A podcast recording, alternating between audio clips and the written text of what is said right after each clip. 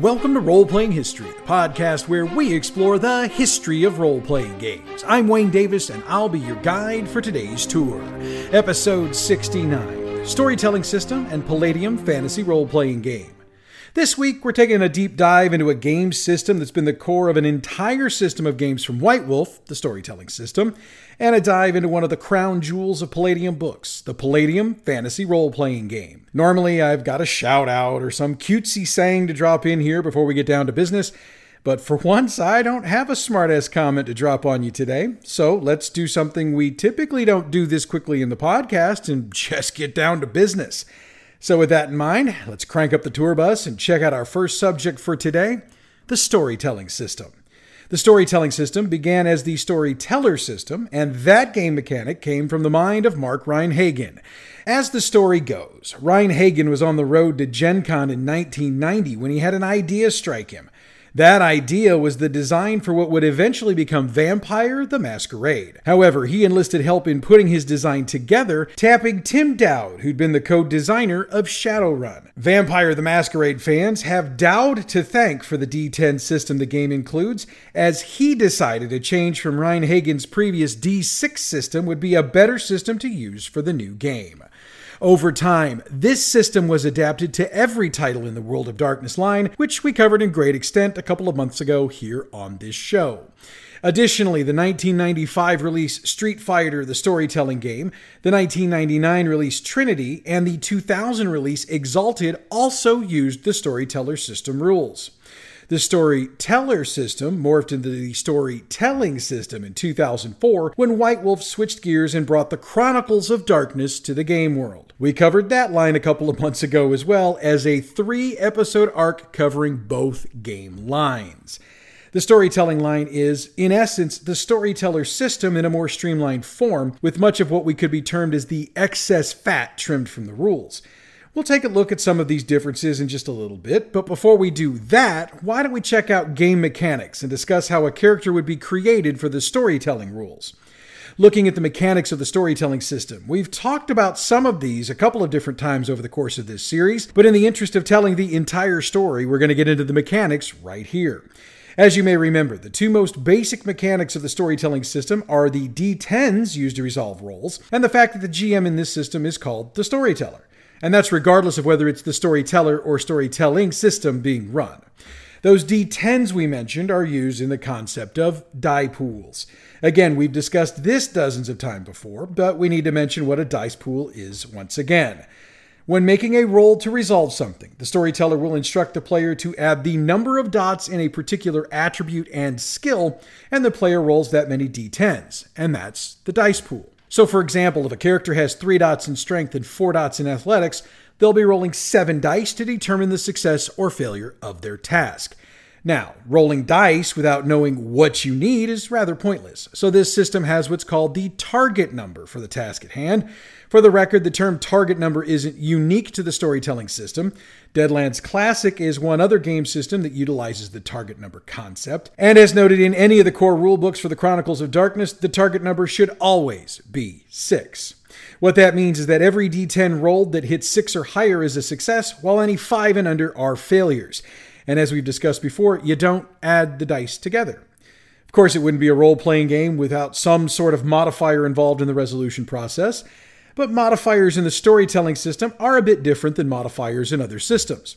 Since the attributes and skills determine the number of dice you roll, they can't exactly provide the modifiers like attributes and skills do in D&D. The modifiers, as determined by the storyteller and based on things like the difficulty of task, lighting and cover in combat situations, and other factors, actually subtract dice from the dice pool. Now, they can also add dice to that pool, so it's not always necessarily a bad thing. And modifiers cannot add or subtract more than five dice. But taking away five dice could leave a player with no dice to roll. That means the particular task should be nearly impossible for the character to perform. But the rules do allow the character or player to try a roll. They get a single die. It's called a chance die. However, under chance die rules, the target number is automatically a 10. This would be a good time for me to mention the idea of what most gamers call the exploding die. What that means is, if you roll a 10 on a die, you get to re-roll that die. Now, under typical rules, you would add whatever you roll on that second d10 to the 10, and that would become your number. However, under the chance die rules, you are looking to see if you roll another 10 because 10s are the only things that are going to be successes, and when you're rolling a chance die, chances are good you need more than one success. Now, if you keep rolling 10s when that die explodes, you obviously get to keep rolling until you don't roll another 10. Simple enough. Under regular rules, that means you could roll, eh, you know, in theory, as high as 100 or, or more. Chances are that's not going to happen considering numbers and percentages when you think about dice. However, the more tens you can roll when you're working with the chance die, the better the chances you're going to succeed. To succeed at a task, as I mentioned, a certain number of successes are needed, and that's determined by the storyteller. Easier tasks usually take about one or two, while the number of successes needed will increase with the difficulty of the task at hand. Oh, and where you have an exploding die, you also have the chance for massive failure. Any die in the die pool that rolls a 1 is considered a dramatic failure, and for each one roll, you take away one die that rolled a success. And it needs to be noted if you have no successes and any ones, that is a chance for massive failure. A lot of math you got to do, a lot of things you got to think about. But I can assure you from personal experience, once you learn the system, it's really easy to use. So, we've talked about dice and rolling them. And by the way, if you're playing a game in the storytelling system, make sure you've got lots of d10s in your dice bag, and you can leave all the other dice at home because you just won't need them. Anyway, let's talk about time. Turns in this system are three seconds. A number of turns, as determined by the storyteller, make up a scene, and a number of scenes make up a chapter. Chapters link up together to create the story or chronicle. Now, we've seen turns used in other games, though they're typically longer in other games, like 6 seconds in D&D. A scene can be defined as an encounter, whether it's combat or role play. The length of time that particular encounter takes is a scene, much like it would be in a theatrical performance, by the way, which is what some of these rules are based on. Think of a chapter as a game session. So if you've got 24 game sessions overall, you'd have 24 chapters. Story and chronicle, those should be self explanatory, so I'm going to just leave it there. Now, in the storytelling system, there are three kinds of basic actions.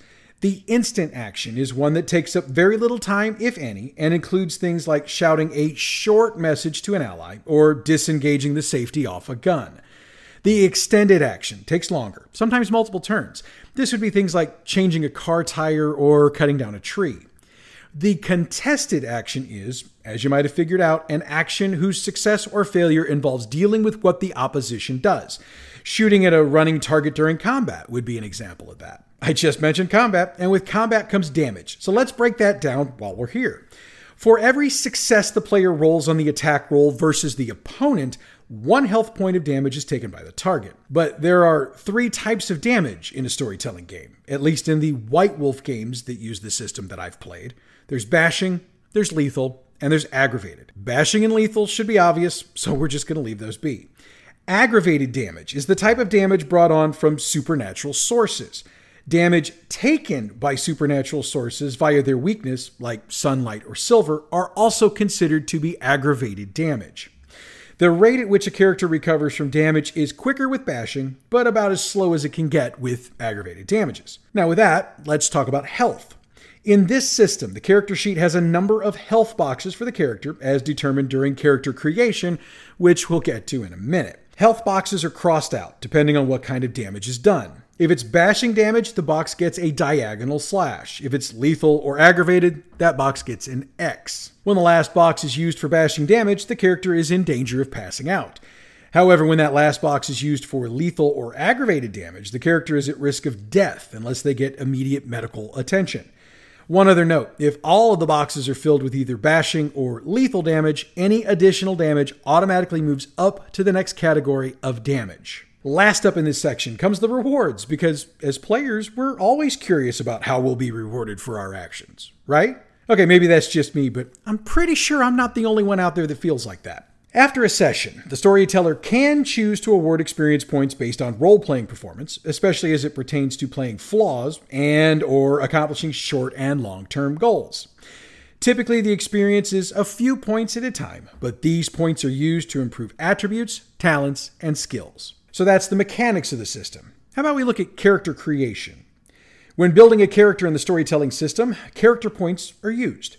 In the storyteller system, typically a player is given three pools of points to spread out amongst the three categories of attributes, and these categories are not equal.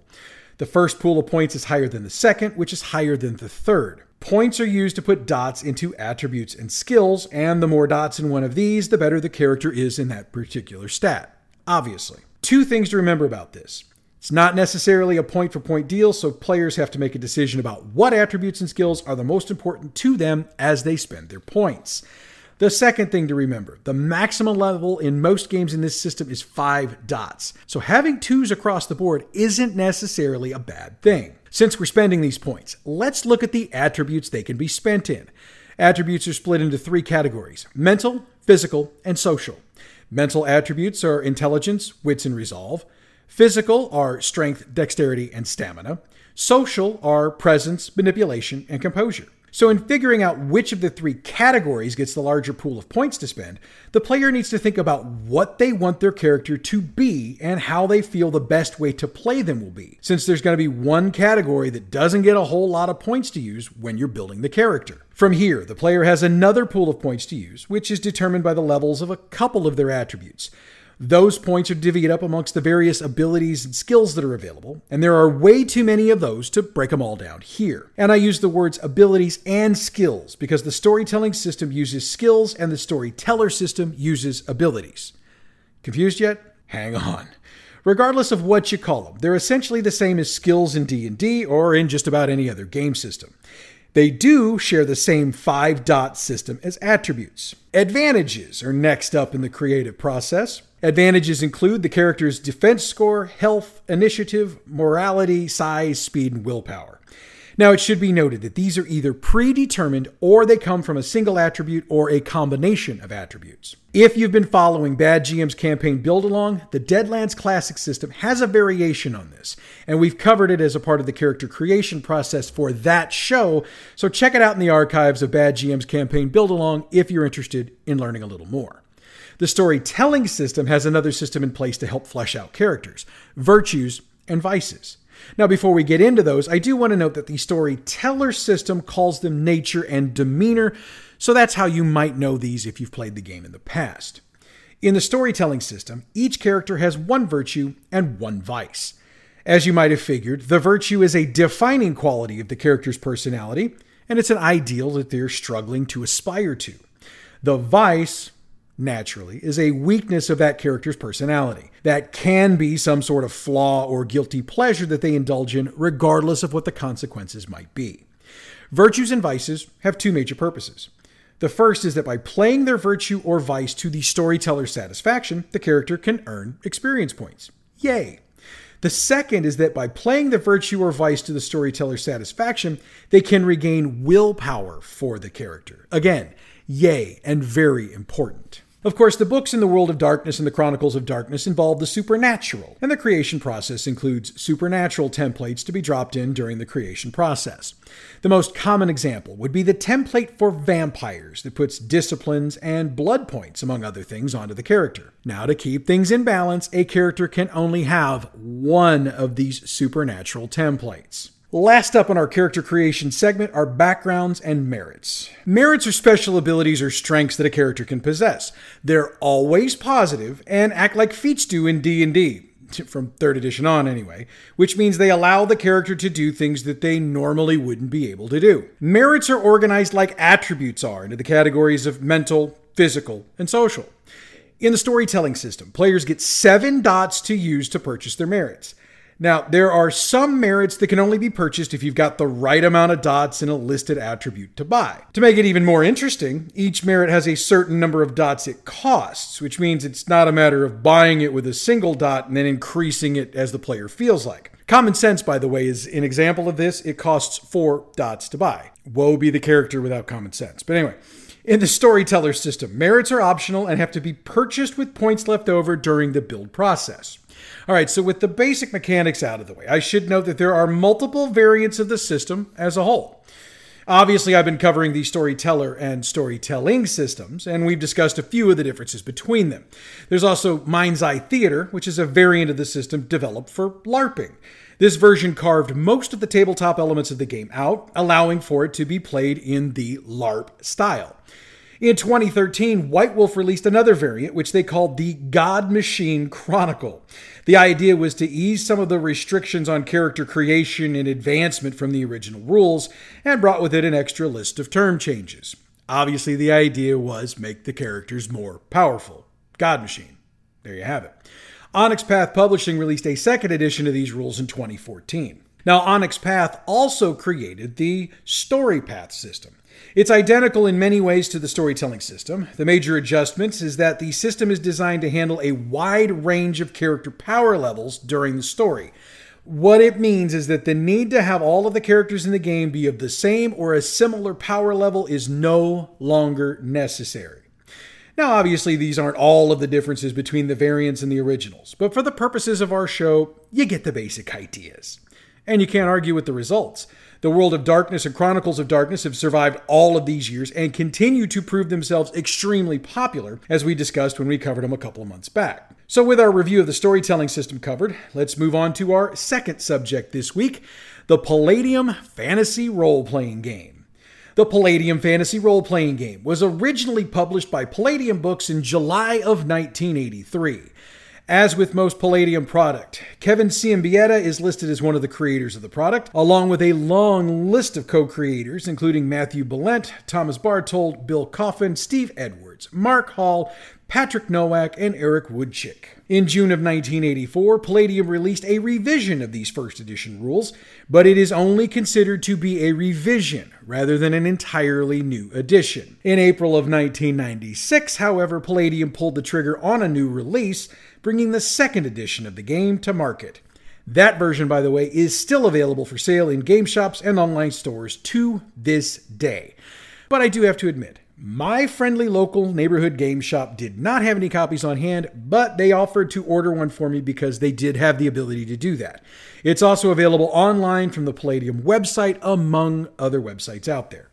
One note I do want to put out there is that the two editions of this game are basically compatible with each other, though the rule set for the second edition is a bit different than the first. Okay, so that's the history portion of our breakdown for Palladium Fantasy. It's not as long as what we usually do, but gotta be honest, the history of this game isn't as complicated or as sexy as a lot of the other subjects we cover in this program. All it really means in this case is we've got plenty of time to break down the game itself. So let's take advantage of that time and get into the setting. Let's start with the variety of playable races in the system. Like most other fantasy role playing games, Palladium Fantasy has humans, elves, dwarves, gnomes, and orcs as standard character races. Palladium Fantasy expands their core playable races by adding troglodytes, kobolds, goblins, ogres, trolls, changelings, and wolfen. These are pretty much the same as we've seen in dozens of other systems over the years, so I'm really not going to expand on them here. But I do want to note is that Wolfen are basically humanoid wolves who have their own empire in the Palladium fantasy world. Many players have noted over the years that the rules don't consider a lot of interbreeding among the various races of the game, so the chances of finding a half anything are pretty darn slim. All right, we've covered races. Let's look at classes. Character classes in Palladium Fantasy are numerous and varied.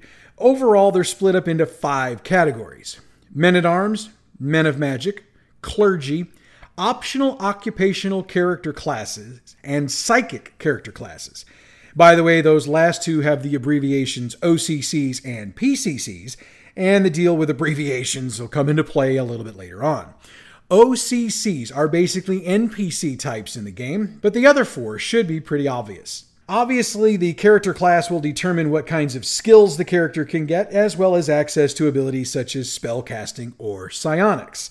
And it is possible for a character to leave one class for another, and there are rules within the system that specifically play upon that later on. Now, if you haven't already figured it out from what we've covered, Palladium Fantasy was created as an alternative to Dungeons and Dragons. And while we'll get into some complaints and observations about the mechanics of the game system in a little bit, One thing hardly anybody complains about is the world of Palladium Fantasy. And yes, I am intentionally pushing the mechanics of this game as far back into this section as I can for, let's just call them reasons. The history of the Palladium world is divided into several ages, which correspond to certain events and the differing levels of ambient magical energy. There's a lot of history detailed throughout the various books released for both editions of the system, but they're all basically in agreement. If we're doing a history of this world, we have to start with the old ones. So we begin with the Age of Chaos. This age had an abundance of magical energy. However, in the historical texts, there's not a whole lot of information left. This means that for game purposes, we don't know for certain if the old ones were progenitors of the universe or if they were just one of a number of factors that were involved. However, what's assumed by all is that the old ones in Palladium's world are quite similar to the great old ones from H.P. Lovecraft. A true description of the old ones isn't really known, but descriptions tend to lean towards swarming tentacles, unblinking eyes, and gaping maws. Oh my. The old ones are depicted as the epitome of dark emotions and bad intentions. So, of course, there were those who wanted to see their rule brought to an end. According to legend, dragons convinced the envoys of envy and betrayal to ensnare the greatest of the old ones, Z, within a magical construct. This transformed Z to Thoth from the pantheon of life, and thus began the revolt. Angels, avatars of the light, and dragons worked together to bring down and subdue the old ones and brought the age of chaos to an end. The age of light was next, and this is the first age in which humans appear. This is also the era in which religious wars began as the various gods competed with each other for worshippers. While this age was a long one, the histories don't say for certain how long it was. Next up was the time of a thousand magics. It's noted that magic wasn't necessarily stronger than in the previous age, but magic reached its point of its greatest diversity. This meant that elves and dwarves got into the magic game, with dwarves being noted for developing rune magic. This rise in power for elves and dwarves brought on the Elf Dwarf War, which is the next age in the game. If you understand anything about elves and dwarves, you know that in most fantasy works they can be quite competitive. Well, that competition led to the two races trying to outdo themselves in magic, especially once the war began, which, by the way, began because the elves accused the dwarves of scheming against them.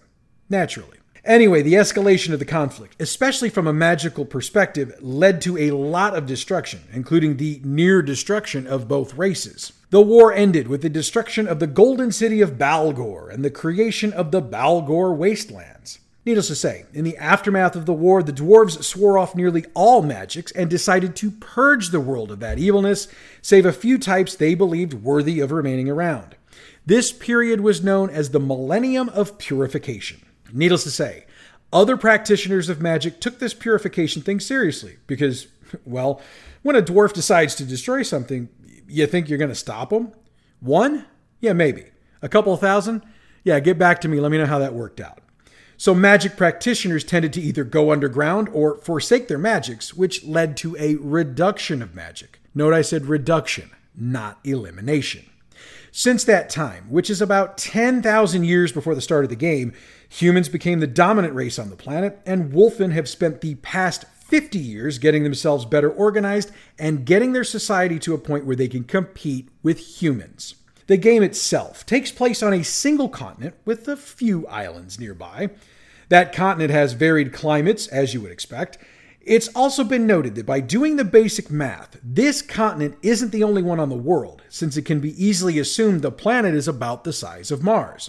However, it was noted early on in the game's history that there's some sort of impenetrable black wall keeping folks away from the rest of the world. Now, I could get into the various empires of the world, but I'd rather get into a few other things. So instead, I'll note that the humans are allied with both dwarves and elves, but those two races still don't like to work with each other. Wolfen are accepting of pretty much everybody, but they're really not that fond of humans. Orcs, ogres, and other monsters of that type have taken over an old elven territory, and there's even a territory that's controlled by giants. Now, By this point, it should be obvious that the Palladium world is a very magical world. This is shown by the variety of different magics that are practiced wizardry, diabolism, summoning, alchemy, elementism, witchcraft, priestly magic, druidism, and psychic powers are the various forms of magics practiced in the world. Now, in most other systems, several of those magics would be combined into one class of practitioner, but here they're separated. It's also noted that all of these operate on Palladium's standard system of magic, which is powered by potential psychic energy, or PPE, with psychic powers powered by inner strength points, or ISP. The mechanics of both, by the way, are like magic points, just in case you were curious. And since I just dropped more abbreviations, let's get into what I've been putting off and look at the mechanics of the game themselves. Or at least what I've been able to dig up on them. See, that's that's going to require a behind the scenes deal here real quick. You have to understand that more often or not, I don't own the books I'm covering for this show. It means I'm relying on whatever I can dig up online. Typically, I can hit up a couple of sites online and get pretty much everything I need to know about the mechanics of pretty much any game system I need to know about.